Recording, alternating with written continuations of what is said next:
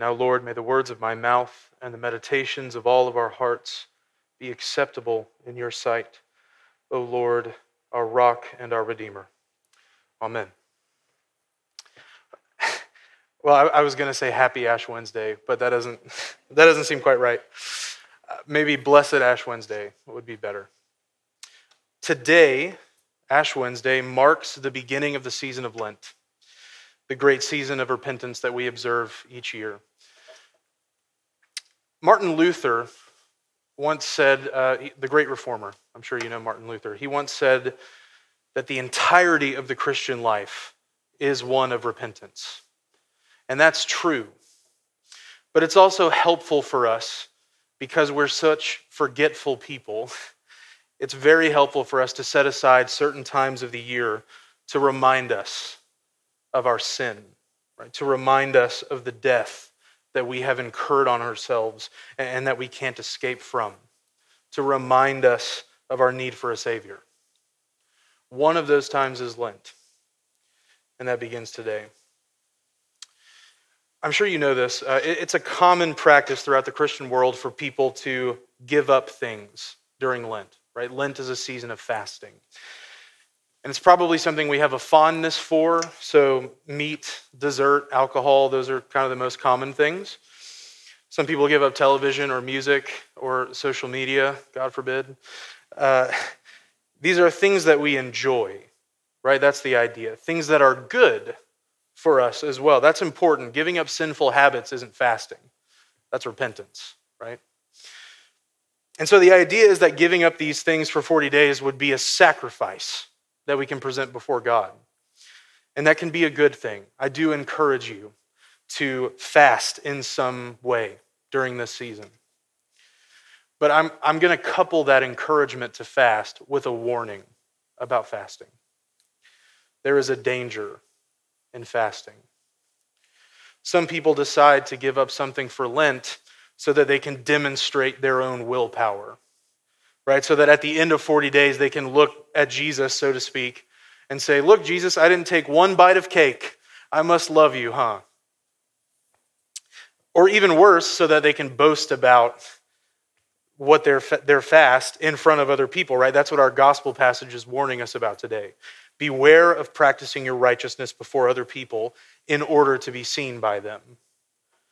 That is not the point of Lent. That is not the point of fasting. The purpose of Lent is to demonstrate our inability to reach perfection on our own. Right? The point of Lent is to demonstrate uh, that we can't even give up the easiest of things. You know, those of us who have done a Lenten fast uh, over the years will recognize the horror of, you know, three days into Lent and you mindlessly eat a piece of chocolate and then you feel like you've totally blown the whole thing, right? And you say, okay, God, I'm really sorry. I'm going to try harder. I'm going to make this fast work. That's not what Lent is about. It's not about keeping the rules, right? It's about recognizing that we can't keep the rules. That, that ever since the fall, there has not been a single human being who has been able to keep the law of God perfectly. We are all slaves to disobedience, to selfishness, to distrust, to sin, to death. That's why you'll come forward in just a few minutes and I will put ashes on your head and remind you that you are dust and to dust you shall return. It's not an option. We need a Savior. That's what Lent teaches us.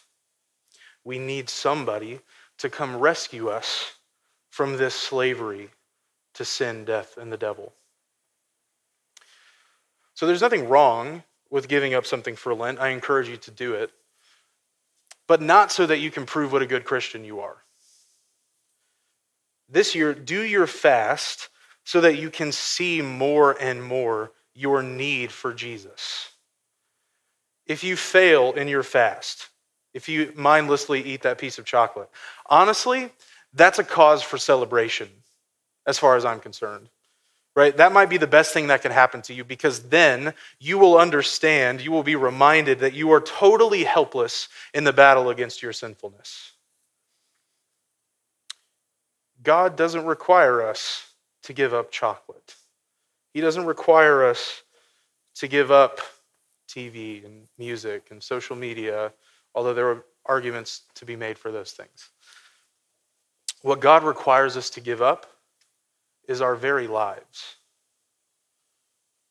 He requires us to throw ourselves upon His mercy and know that there is nothing we can do to earn His favor. There's nothing wrong with giving up something for Lent. But as you do it, remember we don't do these things to earn God's favor. Christianity is not about what we give to God, right? It's about what God gives to us. And He has given us everything He had in His Son Jesus, right? The scripture says Jesus became poor so that in His poverty we could become rich. We read earlier that he became sin who knew no sin, so that we might become the righteousness of God. And these riches and this righteousness, these things are not wages that we earn. They're the free gift of a gracious God who loves you. That's what Lent is about. So, as you fast in this season, fix your eyes on Jesus. As you read more of the Bible in this season, fix your eyes on Jesus. As you pray more in this season, fix your eyes on Jesus. And when you eat that piece of chocolate, fix your eyes on Jesus. You are dust, and to dust you shall return. But the same God who formed us out of that dust in the first place will form us again through his Son into new creations, holy and righteous in his sight. And that's the free gift of God for you. In the name of the Father, and of the Son, and of the Holy Spirit. Amen.